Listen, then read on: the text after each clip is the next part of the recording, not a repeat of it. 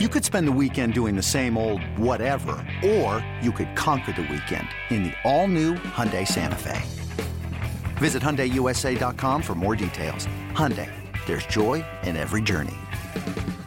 The Angie's list you know and trust is now Angie, and we're so much more than just a list. We still connect you with top local pros and show you ratings and reviews, but now we also let you compare upfront prices on hundreds of projects and book a service instantly. We can even handle the rest of your project from start to finish. So remember, Angie's list is now Angie, and we're here to get your job done right. Get started at Angie.com. That's A N G I, or download the app today. Welcome into the flagship podcast, everybody. I am Chip Brown of Horns247.com, joined as always by my esteemed colleague at Horns247.com, the one and only Eric Henry. And we have been away from you, but we have not forgotten about you. My man Eric was a little under the weather, fighting through the flu. He's better now. He's feeling good. He's ready to rock it, give you all kinds of pre Sugar Bowl tailgate material for you and your friends. Uh, we appreciate you uh, tuning in to this episode of the flagship podcast. As we like to do, full disclosure, we are recording on Sunday, December 17th. Eric, the football team, has just put in a couple of Sugar Bowl practices. And so, light work, walk through type stuff as they start to digest the game plan for their January 1st college football playoff semifinal in the Sugar Bowl against the number two and undefeated Washington Huskies. If you've been paying attention over at horns247.com, we got a countdown going on over there. A lot has happened we need to talk about, including the fact that Maalik Murphy, uh, Texas's backup quarterback who came in and played and helped Texas beat BYU and Kansas State is in the transfer portal, will not be part of the college football playoff with Texas. So Arch Manning, QB2 going home to New Orleans, where he played high school football at Isidore Newman and his uncles, uh, where his uncles Peyton and Eli Manning also competed. So a lot to get into, Eric. Um, I guess let's start with the the Maalik Murphy news. That's incredibly significant. Everybody wants to talk about the quarterback situation involving Texas. Um, we were not surprised by this news. The, the only question was would he try to hang on and maybe work something behind the scenes where he could stay with the team? He had only until January 2nd to file his uh, paperwork to get into the portal. Uh, the portal window is 30 days. It ends on January 2nd. There will be another portal window in May, but that's after spring football. If you're trying to get into a school as an early enrollee and go through spring with your new program, it just does not uh, match up with the schedules of the teams that are in the college football playoff. Chip, I think everything you laid out there is key to understanding the decision for Maalik Murphy to enter the transfer portal. My opinion is this this is something, as you said, Texas, not shocked by this. We certainly were not surprised by this. I think this is something that was expected. And in my opinion, Chip, we're at a point in time in Maalik Murphy's career, his collegiate career, in which any further development or growth by him he's going to be best served by reps and not 25% of practice reps, not the occasional start here or there. Maalik Murphy, the next step for him in order to develop as a quarterback is going to be live game action. So his decision to enter the portal, not surprising. Steve Sarkisian said all the right things when the initial comments from uh, uh from Leek Murphy and, and, company came down, spoke to Will Kunkel down there in Houston, and said, "Hey, you know." And the fact of the matter is, he's right when he says Texas wouldn't be in the position they're in without Maalik Murphy's two starts. Certainly, the Longhorns did a phenomenal job recruiting that position, as you talk about Arch Manning being in tow as well, Maalik having a capable backup and a capable third stringer to hold down the fort, given injury to your quarterback and Quinn Ewers. And of course, we'll talk about it and take it or leave it, right? Kind of how you feel about the quarterback situation. But all in all, Steve Sarkisian did an excellent job having capable backups. Now, to the overall kind of timing and how this thing works out, Chip, as I said, you know, Maalik is going to be best served by reps on the field. The best way for him to secure those reps is to find his next home. And this I'm not going to lay at the feet of the 19, 20 year old quarterback. I'm going to lay at the feet of the NCAA, in my mind, being a day late and a dollar short in adapting to this ever changing climate of the transfer portal and the early signing day. Chip, in my mind, if you want to, and and and and the reason I'm coming down so specifically hard on the NCAA is because this is really the first instance in which we've seen, unless you can recall one off the top of your head, I couldn't when I kind of went through and, and, and dove through the first instance of a team that it's in the college football playoff where a player has to make the decision between do I stay with my current program or do I leave, right? Usually the type of players who are in those scenarios, those situations are either A, primetime starters who are opting out to go to the NFL draft, or you know that they're going to be with their team. It's not a guy like Maalik who is a a integral part in the sense that he's the backup quarterback, but not someone who may have to find another home. The early signing window is the culprit here because if you have just one signing window, then you don't have the scenario where a Maalik Murphy has to then decide, all right, well, teams are going to start signing quarterbacks now, and we're in such a, a year chip in which the quarterback, uh, the transfer market is so quarterback heavy. I mean, we've seen guys like Cam Ward coming from the, the lower ranks and even uh, veteran starters uh, at various spots in the FBS landscape entering the portal where Maalik couldn't afford to wait till the second window because those spots are going to fill up quick. And whether the, the the teams that don't go to the portal likely have a quarterback recruiter they feel confident about. So there was no time afforded for Maalik based on the calendar and the circumstances for him to wait around. Again, we can talk about this, you know, probably in a million different ways, but I, I it'd be hard pressed to find a coach in America who was a huge fan of the early signing day. Steve Sarkisian talked about it a few weeks ago when he said, you know, some of these coaches getting fired late into the season as a byproduct of the early signing window and the fact that coaches are, or excuse me, programs are trying to identify who that next coach is so they can go secure uh, the recruits that they're trying to get for the early signing window. And now we've seen it take effect here with players. So this has less to do with Maalik having to make the decision early and, and having to choose between Texas and his future. And in my mind, more the NCAA and, and the calendar and circumstances really putting the kids, in this case, Maalik, in a bad situation and the the unfortunately the the byproduct of that is Texas losing their backup quarterback. Yeah, last year they had until January 18th um, to you know get into the transfer portal. That allowed Adonai Mitchell to go through the entire college football playoff and then make the move to the University of Texas in time to take part in you know, as an early enrollee and go through spring football with Texas. And so moving it up to January 2nd really um, makes it difficult to get in visits. I mean, you're trying to make an informed decision here. We we know um, Chris Hummer and Matt Zenitz have done a great job of tracking.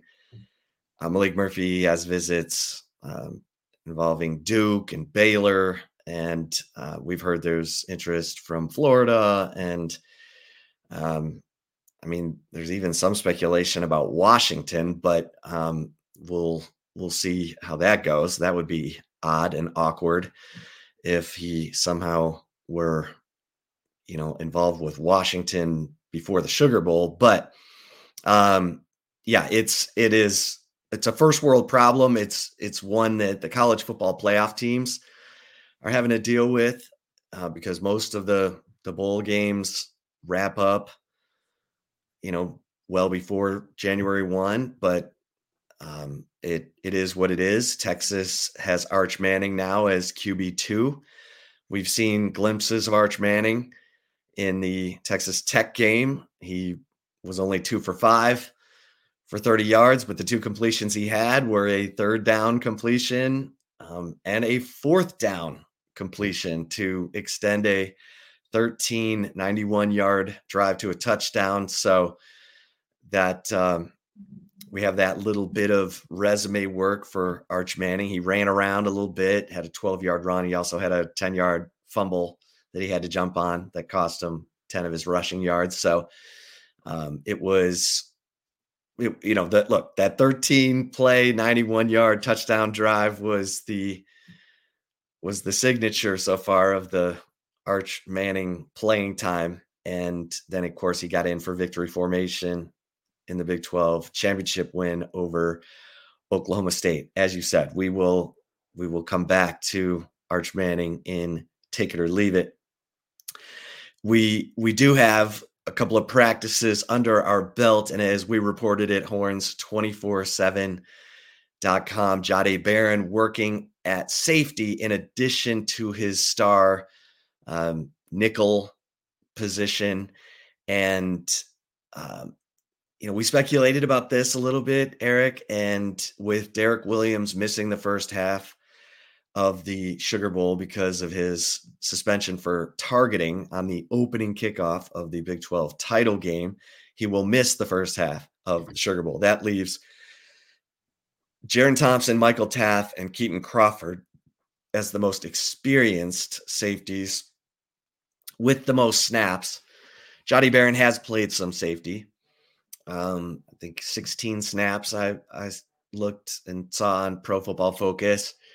And so it's not a necessity or it's not a sure thing that Jahdae Barron will see time at safety, but he is working there to get more comfortable with the Texas game plan for Washington in case he needs to play safety in that game. Your thoughts? Chip, it's two quarters. And now I know for anyone listening, they may say two quarters is certainly a lot of time to jump on a team, right? And then we're talking about an offense, excuse me, as potent as Washington's.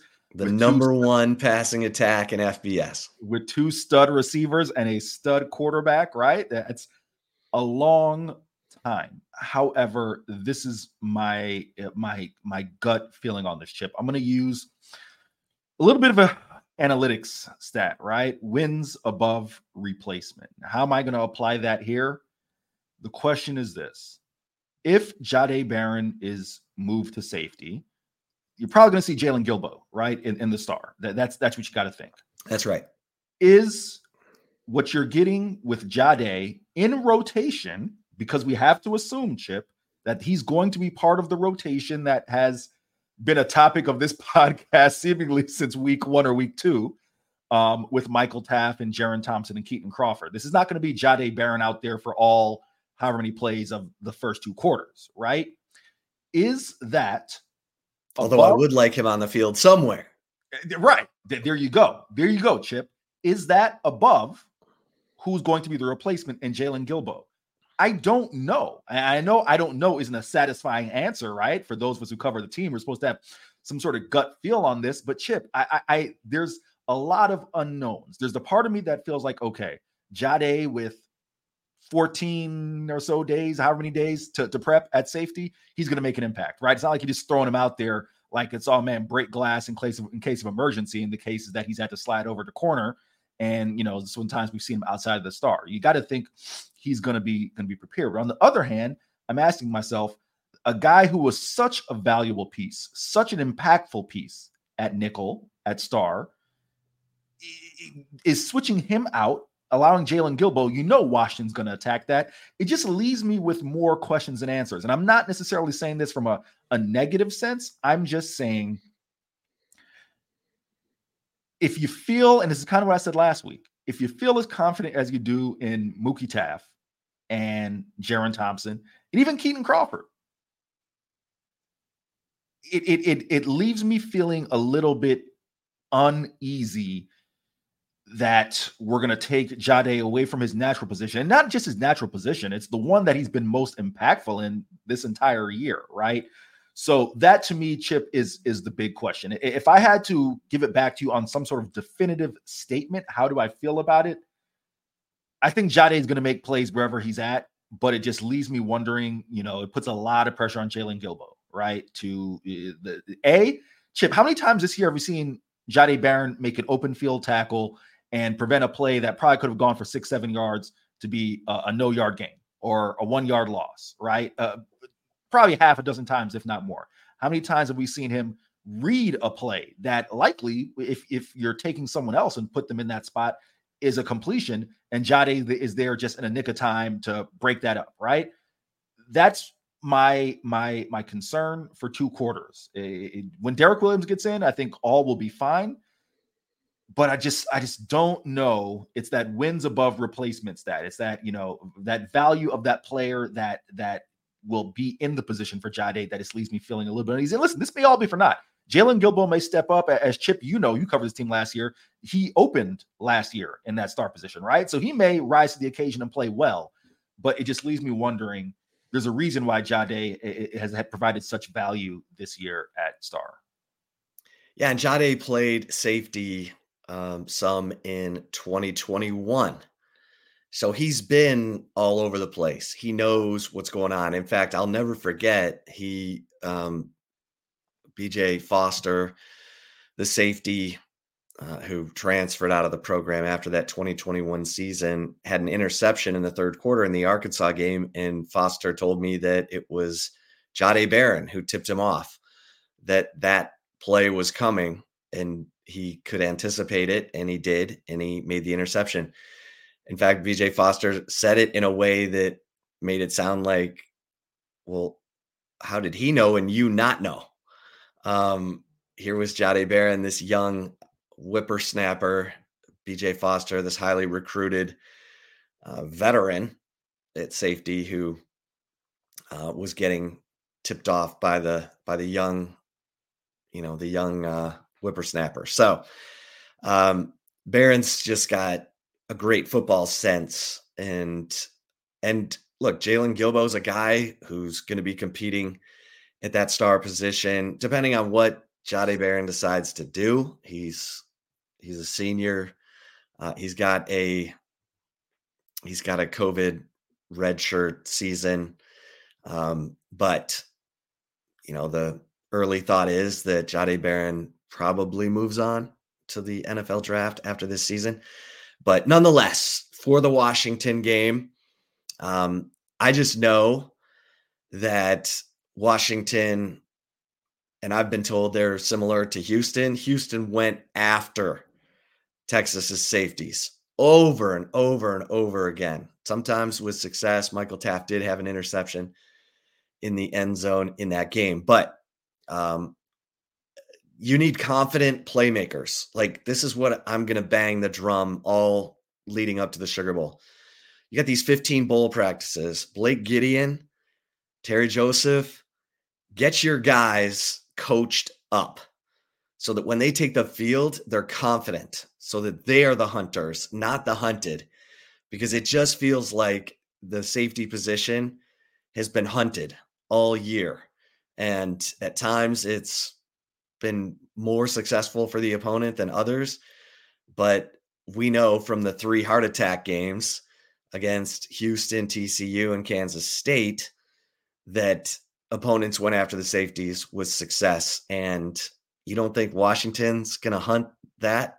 I mean, that's the one most impressive thing. Last year in this game, they targeted safety Anthony Cook 11 times. So they saw something that they liked and they kept going at it. Now, to Anthony Cook's uh, credit, it wasn't a feast against him, but they felt like that's the guy they wanted to target, and they did. So they also went after Ryan Watts because Ryan Watts at the line of scrimmage, if he gets his hands on you and can redirect you, he wins. If he doesn't, once the once it's you're out in coverage, it's uh it's a little bit different story, especially if you've got a big receiver like Rome Odunze um, going up against Ryan Watts. So look, it's going to be fascinating. Kalen DeBoer, Ryan Grubb. Remember, Ryan Grubb, the offensive coordinator at Washington, turned down Nick Saban um, in January, and that's why Saban went and hired Tommy Rees. So Nick Saban thinks enough of Ryan Grubb and what he and Kalen DeBoer are doing at Washington that he wanted some of that. So uh, this is going to be an incredible test for the Texas defense, and you just want your guys playing as confident as possible. Eric, I mean, it seems like there have been times where the secondary does not look confident. It looks it gets grabby and handsy for no reason. Terrence Brooks, you're in good position. You don't need to run a guy off the field. Just you know, turn around and look for the ball. And so, uh, you know, I'm not breaking any news here. I think this is one of the biggest concerns of Texas fans going into this game. Chip, I want to throw this out at you and, and get your thoughts. Listen, again, we have no doubts about Jahdae Barron's ability as a football player. Um, Led the team in tackles for loss two seasons ago. Think about that. In the latter stages, and I'm glad you mentioned that. I'm going to come back to that latter stages of this year, when Jahdae was asked to do a million things because guys were getting banged up and we had to move them around and this, that, and the other, uncharacteristically in coverage, Jahdae got flagged. Was it twice for PIs? I think one was a bit questionable. The other one seemed to be very clear. Um, I'm just wondering again if if that's something. Again, no one's questioning Jahdae Barron's ability to play in coverage, despite the fact that he's a little bit smaller than uh, Rome Odunze, who's what 6'3, 215, Ja'Lynn Polk about 6'2, 205. I, I have no doubt that if it's a one-on-one matchup, you know, he, he can hold his own. But that's just something that crosses my mind as well. When you have someone who is such an instinctive playmaker playing downhill, coming at what's at him uh, behind the line of scrimmage, again, it's just something that crosses my mind because Chip, it only takes one or two, right? It takes one deep ball, one PI, and and and that could be the difference between seven points right there. So I want to bounce it off you really quickly. Yeah, I mean uh, that's it's a concern. I mean, sign of a well coached team is week to week improvement. I, I feel like you look at most every position on the field, it got better, except for safety and at times corner because they're making the same mistakes. And the sign of a well coached team is you make the mistake, you learn from it, you don't make that mistake again. And I like Terrence Brooks as a cover corner. I like him. He doesn't need to be that, he doesn't need to be running guys off the field and trying to make it look like, oh, I'm not, you know, I'm like Brock Cunningham, my man. You know, it's like, hey, my hands are up in the air. I'm not, I didn't, I didn't just uh cut his legs excellent, out from under. Excellent Brock Cunningham reference. right? I mean, it's good to be physical. It's good to, but when you're running stride for stride with a guy, just turn around and look for the ball. And and Terrence Brooks against Oklahoma, against Oklahoma State in the Big 12 title game, got and got handsy in a couple other games where he didn't need to. Didn't need to. Michael Taaffe got handsy on a pass interference call at, at Baylor in the end zone. Didn't need to. You were there, just turn around and look for the ball. So it's um that's a concern. That's a concern for me. Like if I'm doing a grading report card, like I'm I'm in the end of the year review. I'm calling in, you know, Terry Joseph, the secondary coach, and Blake Gideon, the safeties coach, and saying, okay, let's talk about what happened this year and how it needs to get better because this look, it may not be an issue at all. Maybe they, these 15 bowl practices can make an enormous difference. I thought we saw a much improved Quinn Ewers after the bowl practices last year in this game against Washington he he was up and down. His confidence was kind of hard to track. But I thought in the in the Alamo Bowl, it was a new, improved, confident, self-aware Quinn Ewers that he continued to build on right into this season. And we've seen great improvement from Quinn Ewers' decision making, although he still does have some of those uh, what were you thinking interceptions. But um, obviously he's you know, shown an, an incredible ability to bounce back from early uh, adversity and get righted. And that's that's something. I mean, the NFL looks at that immensely. You can't allow early mistakes to to sink your battleship. So, um, yeah, I'm. I mean, I think this this is a this is why Steve Sarkisian and these coaches make the big bucks because you don't want to diminish Um, you know, you don't want to make you don't want to move Johnny Barron to safety and diminish both the star nickel position and the safety position. Um, but these coaches are with these players every day. They know what they can do.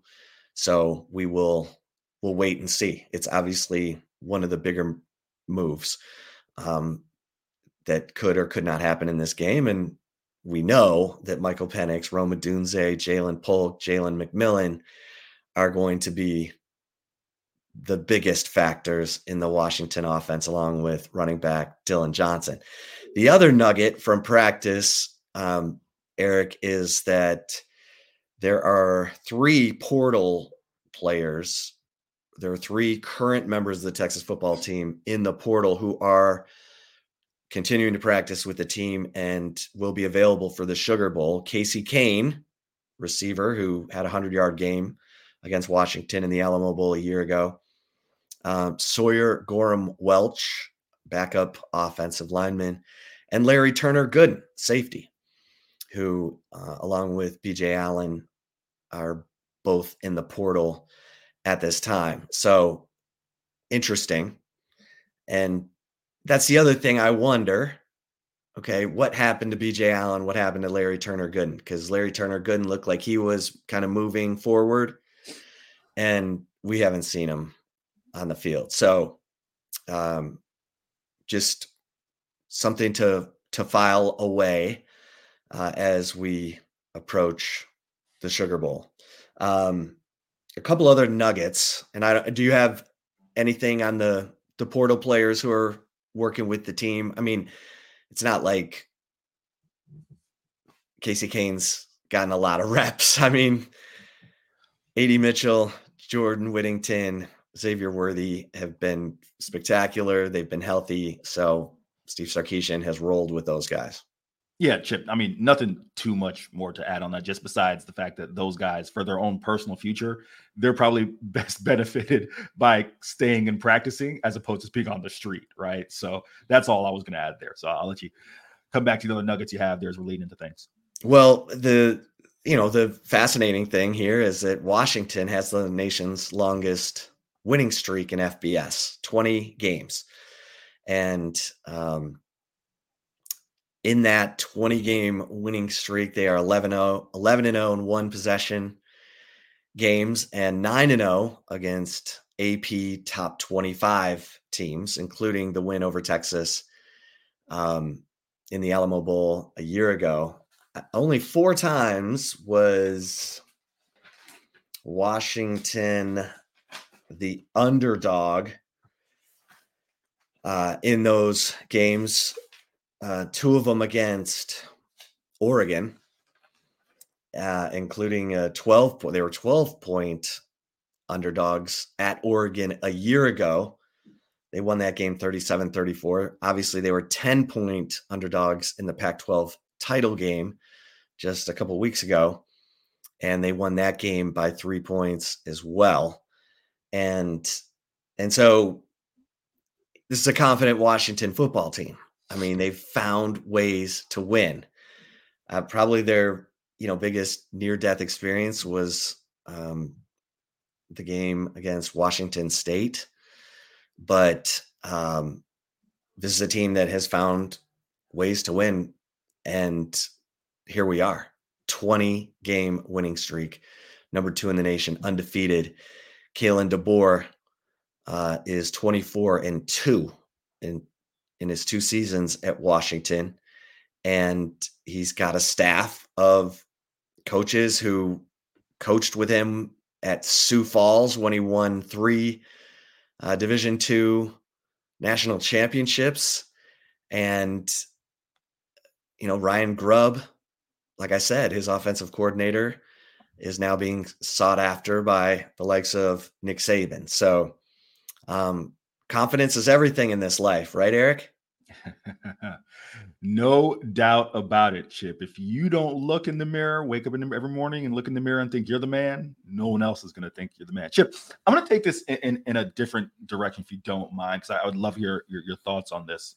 Um, I know at various points this year we've asked ourselves, right? Like, is this a make or break game for Sark? And I don't mean break as anything drastic, but like, you know, in terms of a proving ground game, right? And he answered those questions against Alabama, right? And then came back and won the Big 12 title and answered that question again. And I don't want to keep moving the goalpost.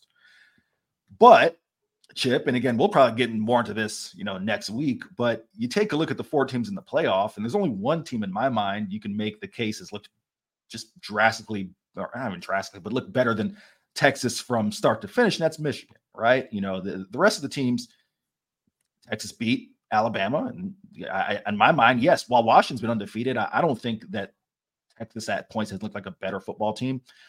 Chip, you brought up the various experience of both of these staffs, right? Is this another one of those games for Steve Sarkisian where it's, hey, all things considered, you've exceeded expectations this year. This is another one of those legacy making games where it's like, hey, you're going up against a guy who, while sure has his own history of success, it was at the Division two level. You've been here and done that at the FBS level, not as a head coach, but as an assistant. Is this one of those types of games, Chip, or am I am I unfairly moving the goalpost on Sark again? Well, I think no matter how you slice it, um, that it, it because you can look at um, the coaches who've had success at lower levels and then moved up. Um, Kalen DeBoer, the latest. We've seen Chris Klieman win a Big 12 championship after coaching North Dakota State to national championships. And and so this is a fair fight. I mean, this is this is just going to go down as a very very significant moment in time um, for Steve Sarkisian. And this is why we said this team needed to be in the college football playoff. You don't get rosters like this every year. I mean, now with the transfer portal um, and NIL, it's going to be harder for Alabama to maintain its dominance, obviously. Um, but what what Nick Saban has done, do, I mean, just totally blows what you know Bear Bryant did there out of the water. And the fact that Alabama's back in the college football playoff after all the turnover we were talking about coming into the season with you know, losing Bryce Young and um, the pipeline of quarterbacks, changing out coordinators again, and on and on. Um, and I like the way that Steve Sarkisian has adapted and always talks about adapting and don't be a dinosaur. You got to adapt. And and I think he's done a really good job of that.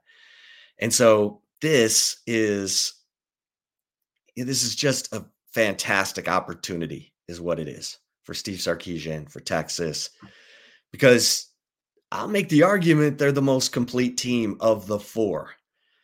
And even after I just went to town on the safety position, um, I still think these are these are good football players. I mean, Jerrin Thompson's made plays in big games. He had an interception in this Alamo Bowl game a year ago. Had an interception against Alabama that was huge, led directly to a touchdown. These guys can play good football.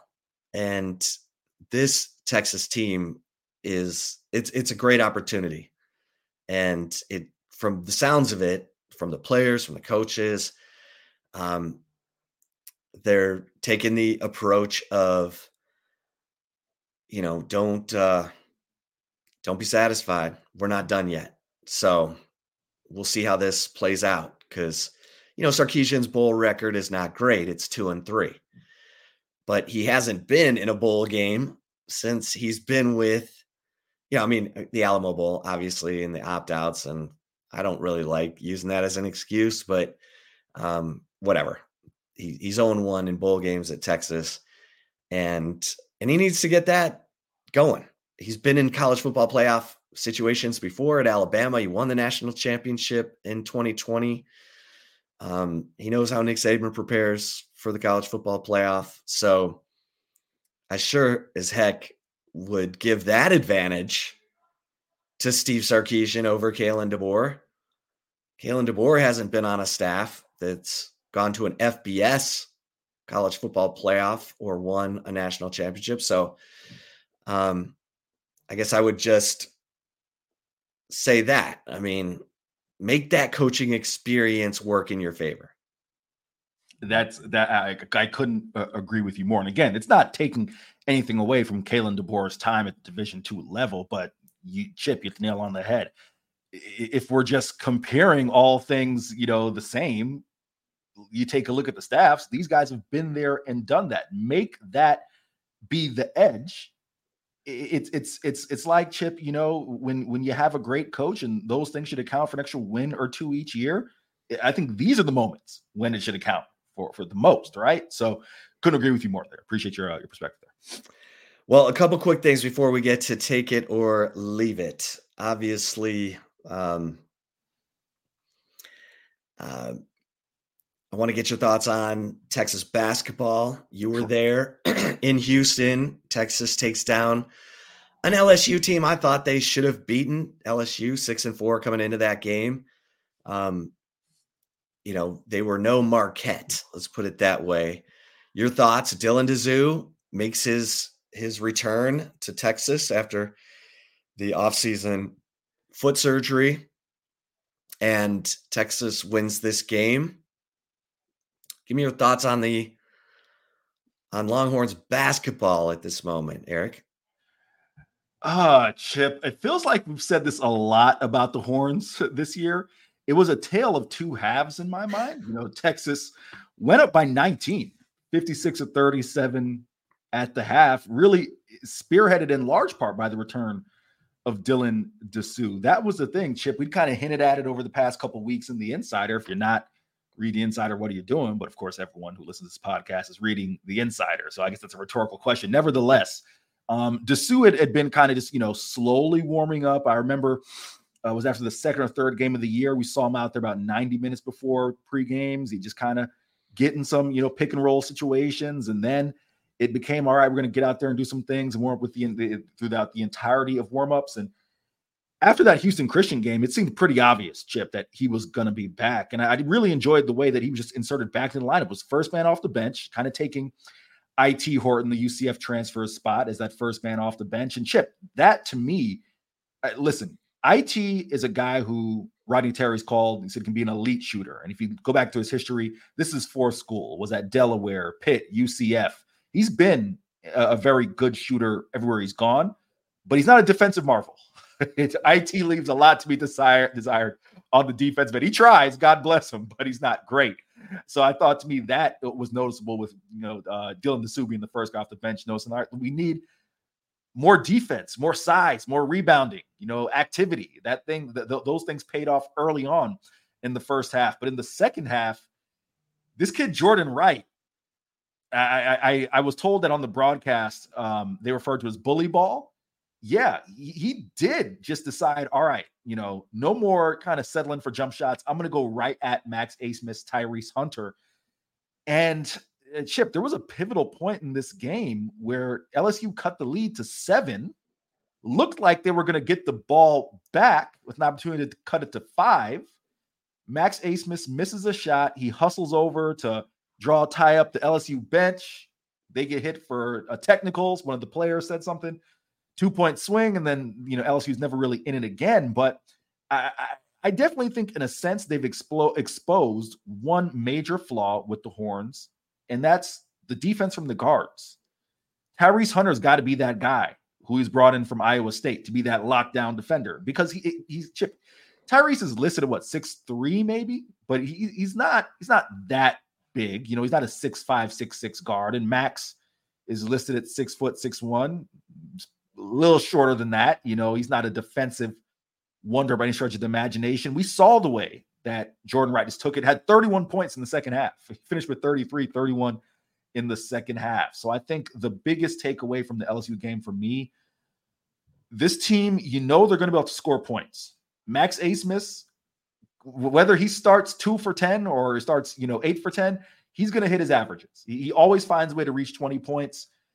Dillon Mitchell, looking like an active presence there on the defensive end. Uh, he's turning those things into points, and, and you got to feel good about Shedrick as well, Kadin Shedrick. But teams are going to look to expose this team the guard play. So whether it's IT as the first guard off the bench, um, Chendall Weaver's been the saving grace. I was going to say Kendall Weaver's about to get a whole bunch of minutes because that dude's effort is unlike any other one, anyone else on the on this team. He reminds me a little bit of Royal Ivey, the great defensive stopper from the 03 Final Four team, or yeah, um, the 03 Final Four team. And he's long enough and he cares enough and he's got the heart to play that that kind of defense. I think he's got to get more minutes because um, like you said, they've got scores, they've got A. Smith, they got Shedrick, they got Disu. You can afford to have a guy who's just hustling to to play defense and set other guys up. Yeah, Chip. I just was gonna gonna uh, mention this little fun fact thing about Chendall. We asked him about his defensive tenacity, and he's like, "Yeah, when you got a sister who's really really good at basketball, and you're trying not to get beat all the time, you, you, learn how to be a defensive presence." Again, for those who may not know, Chendall Weaver's sister of course, uh, was a fourth overall pick in the WNBA draft. So that's why I mentioned that. But yeah, no, uh, just to finish up that thought, Chip, um, with Weaver, he, his presence is going to be especially needed because if Tyrese's defensive play doesn't kind of get back to that guy they expected, it, it, leaves a lot of that's a big hole because Max, for all the things he is as a scorer, he's not a defender in IT. As I said, you know, same thing with him. He's a, a three point guy and he tries his best, but IT chip. I'm sure you've seen it this year. Sometimes IT will have these lapses in defensive coverage where you just wonder, like, why'd you leave your man? Well, if his shot's not falling, it it affects his defense, and that right. that's right. un that's not allowed. Like, and that's Rodney Terry's got to get that under control because when when who you know his mentor is Rick Barnes. When Rick Barnes saw that from guys, they were out. And it's like, get your head right. If I'm going to put you back in this game, you better give me everything you've got on defense. Your offense will come. Don't worry about your offense. Give me everything you've got on defense. And trust me, your offense will come. And IT, I've seen enough of this from the orange white scrimmage on. He's not getting that message that, hey, if your shot's off, we got to have other things from you. We can't have you falling asleep on the defensive end, then you're doing nothing for us. You're missing shots and you're playing crap defense.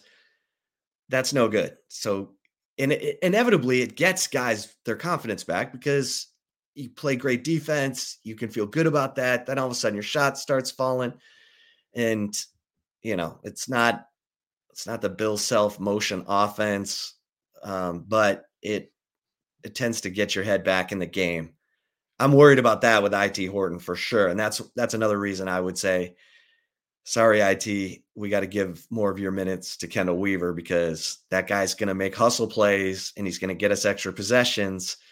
And we'll take that right now. Sure. And now said the hope is that IT again, if you, I think still to t- still statistically, excuse me, tripped over that word there. Uh, IT is still the best three point shooter on the team. So you got to hope that that shot's going to come down consistently. But yeah, to, to the point you make, Chip. It, when it's not falling, you got to hustle back defensively, and, and started to pick up over the last couple games, but it still has it, it, its moments. So all in all, that's the biggest takeaway from the LSU game in my mind. Is you saw the way again, 31 points in the second half uh, from the kid from LSU. That, that it, you definitely can't have that, especially once again the Big 12 play because LSU uh, very much a run of the mill average SEC team. Yeah. All right. Well, run of the mill and average are not ways we would describe the Texas women's volleyball team. Full disclosure, we're recording before their national championship match with number one Nebraska um, on Sunday. And it's crazy to say that Texas, the defending national champions, were not expected to be in this position. They were the number five team uh, coming into these NCAA championships. They knocked off number two Stanford in Palo Alto after being swept by Stanford early in the year. And those two matches probably do as good a job of setting up how this Texas volleyball team has grown. Of course, they lost Logan Eggleston, first team All American, three time Big 12 player of the year. Um, and they lost their their setter, whose name I will never, ever, ever be able to pronounce, Kiana Ana Ana Torres. Um, and look, your setter is your quarterback. And if you and and your libero, uh, Zoe Fleck, All American, first team All American. Your libero is the one who wears the dark jersey. She's flying all over the floor, digging out balls. She's your defensive specialist. She's the one who has to have all the angles on all the hitters to know exactly where the ball's going. So she can dive and try and keep it from hitting the floor so the other players can keep it alive. Um, you lose your setter, your libero, and your top hitter. You're not expected to be back. Now, remember, this is a volleyball team that opened the season with a loss at Long Beach State and was two and two, four games into the season. Ella Swindle. If if you follow Texas women's volleyball, freshman, true freshman, has emerged as one of the top setters in college volleyball as a true freshman. Had 46 assists in the upset over Wisconsin played her best game. She's getting better. Like in the NCAA championships, her assists have gone up every game, including this game against Wisconsin. And Wisconsin has one of the biggest front lines in, well, they do have the biggest front line in volleyball because of Anna Smrek, who's six nine, and she was blocking Madison, uh, Maddie Skinner left and right. So what did they do? Great adjustment by Jerritt Elliott we're going to start setting, uh, you know, other players, Molly Phillips, um, and the fact that uh, Ella Swindle was able to pull this off seamlessly was fantastic. And this Texas volleyball team, win or lose in this national championship game, and it is against their nemesis, Nebraska, who's beaten them in two other national championship matches in 95 and 2015. And of course, this is the Nebraska volleyball team that set the world record for attendance for a women's sporting event earlier this year. 92,000 fans went to Memorial Stadium to see them play Omaha in an outdoor volleyball match. Um, fantastic season for Jerritt Elliott and this um, Texas women's volleyball team. I'm not even mentioning Emma Halter, the sophomore libero who had 19 digs against Wisconsin. She was everywhere, flying all over the floor, digging out these balls, keeping them from hitting the floor, keeping points alive. It wore down Wisconsin. And um, I mean, the fact that two of your best players are freshmen, true freshmen, and a sophomore, um, incredible. Great chemistry on this team, fun to watch. So great season for uh, Texas women's volleyball for sure. Back in the national championship game again under Jerritt Elliott. So all right, Eric, you ready to get to some take it or leave it? I am, sir. All right, let's do it. All right, we are uh we're back. And if you're watching us on the Horns 24/7 YouTube channel, of course, we're just rolling on into some take it or leave it.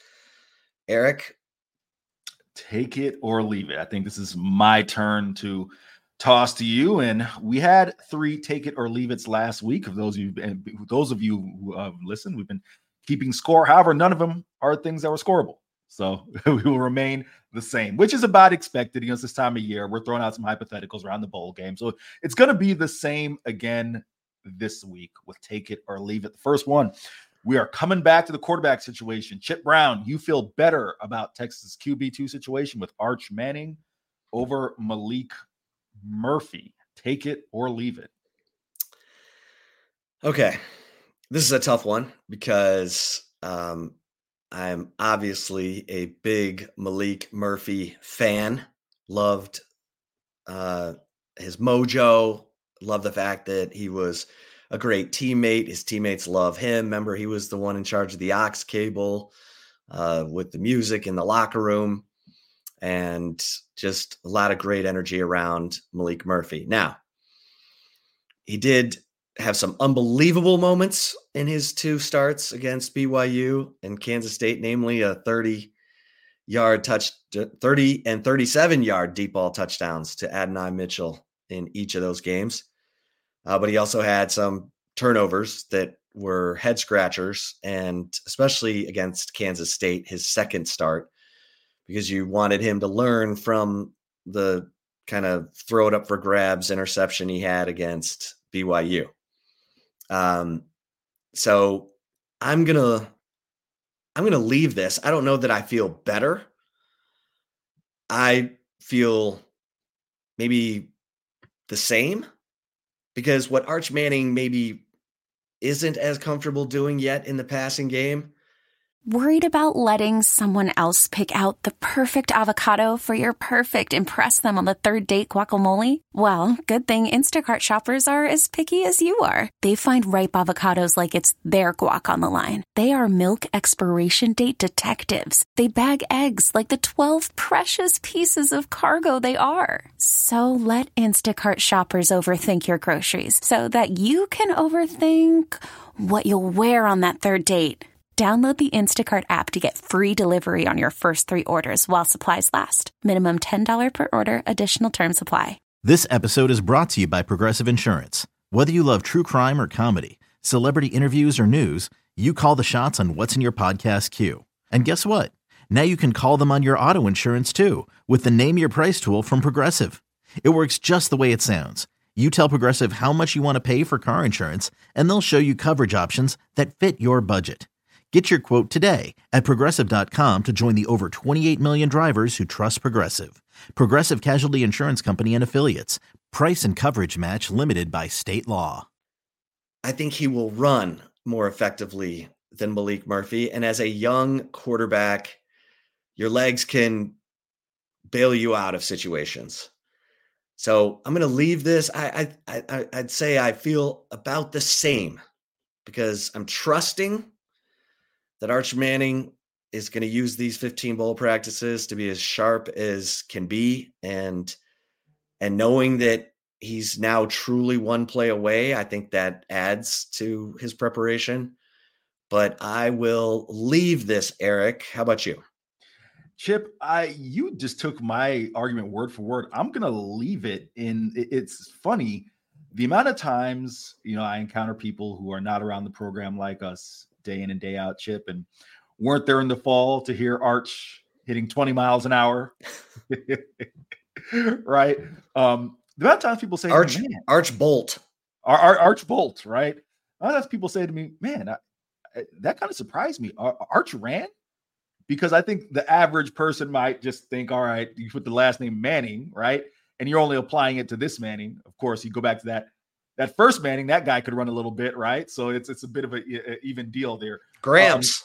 Um, exactly right. Chip, where I'm going with that is this: the same, in theory, the same mistakes that you kind of had from Maalik Murphy. There's no reason in my mind to think that Arch Manning would be immune to those. He's a true freshman, still learning the college game. The only difference is his legs might bail him out some. But I don't necessarily know that I feel better about Arch than I do Maalik, because I'm and is going to confidently leave it because it's hard for me to feel better about the kid who's had uh, some garbage time snaps as opposed to the kid who's played eight quarters of football as a starter.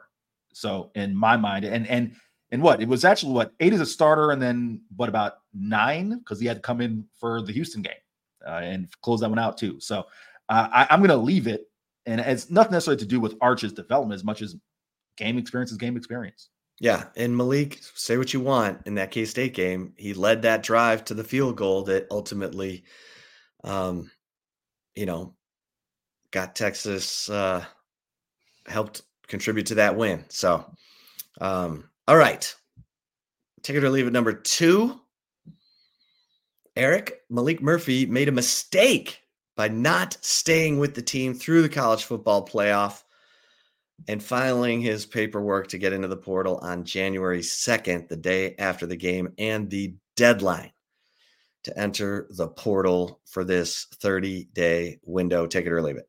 I'm leaving it, Chip. At the end of the day, the only way this thing could be characterized as a mistake is if Maalik had any intent on coming back and competing for this job, whichever role, QB2 or QB1. We'll see what things shake out next year. If Maalik Murphy was going to transfer, he did not make a mistake by leaving now. As we talked about in the early portion of this podcast, the schedule, the timing, the NCAA did this to Maalik Murphy, not Maalik Murphy doing anything to Texas. I don't even think he would have been better served by the 15 bowl practices and more tutelage under Sark. If he's got to figure out where his next home is, he's got to do that now, especially with Chip, the litany of quarterbacks that are in the transfer portal and guys who are already finding homes and taking potential homes away from Maalik Murphy. So I'm leaving it.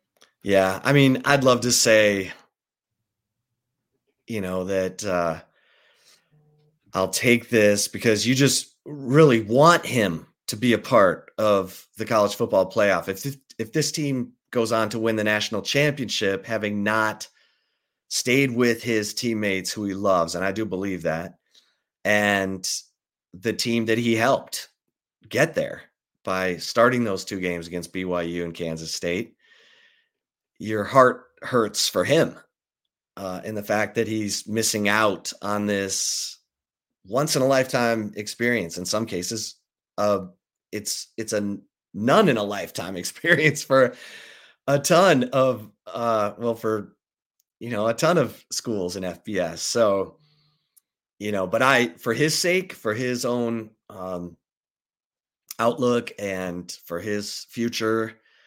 Uh, I will leave this as well because look, he's trying to he's trying to get an informed decision here and then get into his new school when it starts back up in early January and the transfer portal dates just don't work for that. Like we said, last year you had until January 18th.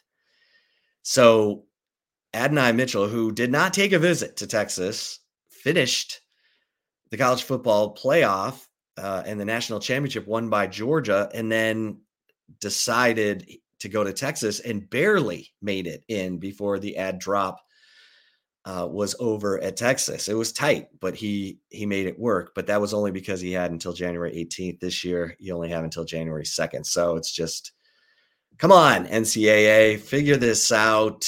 Help help these guys out. All right, Eric, take it or leave number three. Yeah, the last one. We'll bring it home here. Chip, Washington being the third most penalized team in the nation will play a factor in the Sugar mm-hmm. Bowl. Take it or leave it. Man, you sure hope so. I was I was kind of interested in this that you know when I was looking at Washington to find out that they were the third most penalized team in the nation and they they uh they've had 3 games where they are penalized more than 100 yards um against Michigan State, against Arizona, which was a one possession game, and against Utah, which was also a, a one possession game. Um, and that they've had 17 pass interference penalties. The majority of their penalties have been on defense. 17 pass interference penalties, including five by their second team All Pac 12 cornerback, Jabbar Muhammad, number one. You can't miss him. He's very physical. He's very he was kid from DeSoto, went to Oklahoma State, transferred to Washington. Um, so you're hoping maybe there's a pass interference penalty over there on uh, Jabbar Muhammad if you're the Texas Longhorns.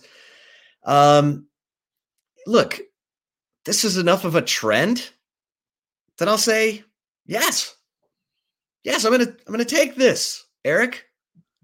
Washington has shown that they are penalty prone. I'm going to take this. Chip, you?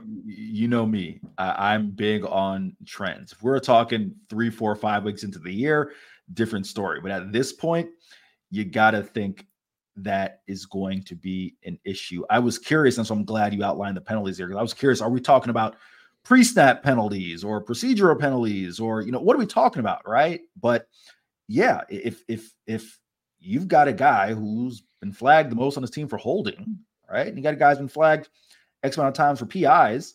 You got to assume two things that the opponent's going to scheme to try to draw one of those things and they're going to falter. And listen, yeah, I mean, yes, having this amount of time between the end of your year and a bowl game is a nice reset. And I'm sure the Washington staff will want to harp on those things.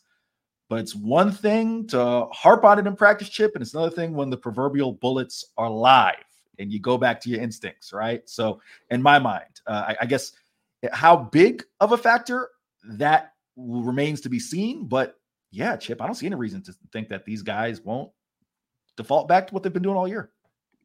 Yeah, and just for the fun of it, in last year's Texas Washington Alamo Bowl, um, the penalties.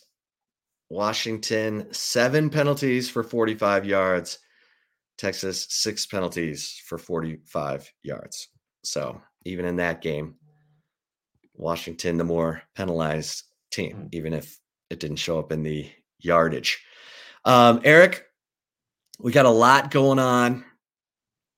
Um, it is December 17th. So we will have, uh, well, no, we won't.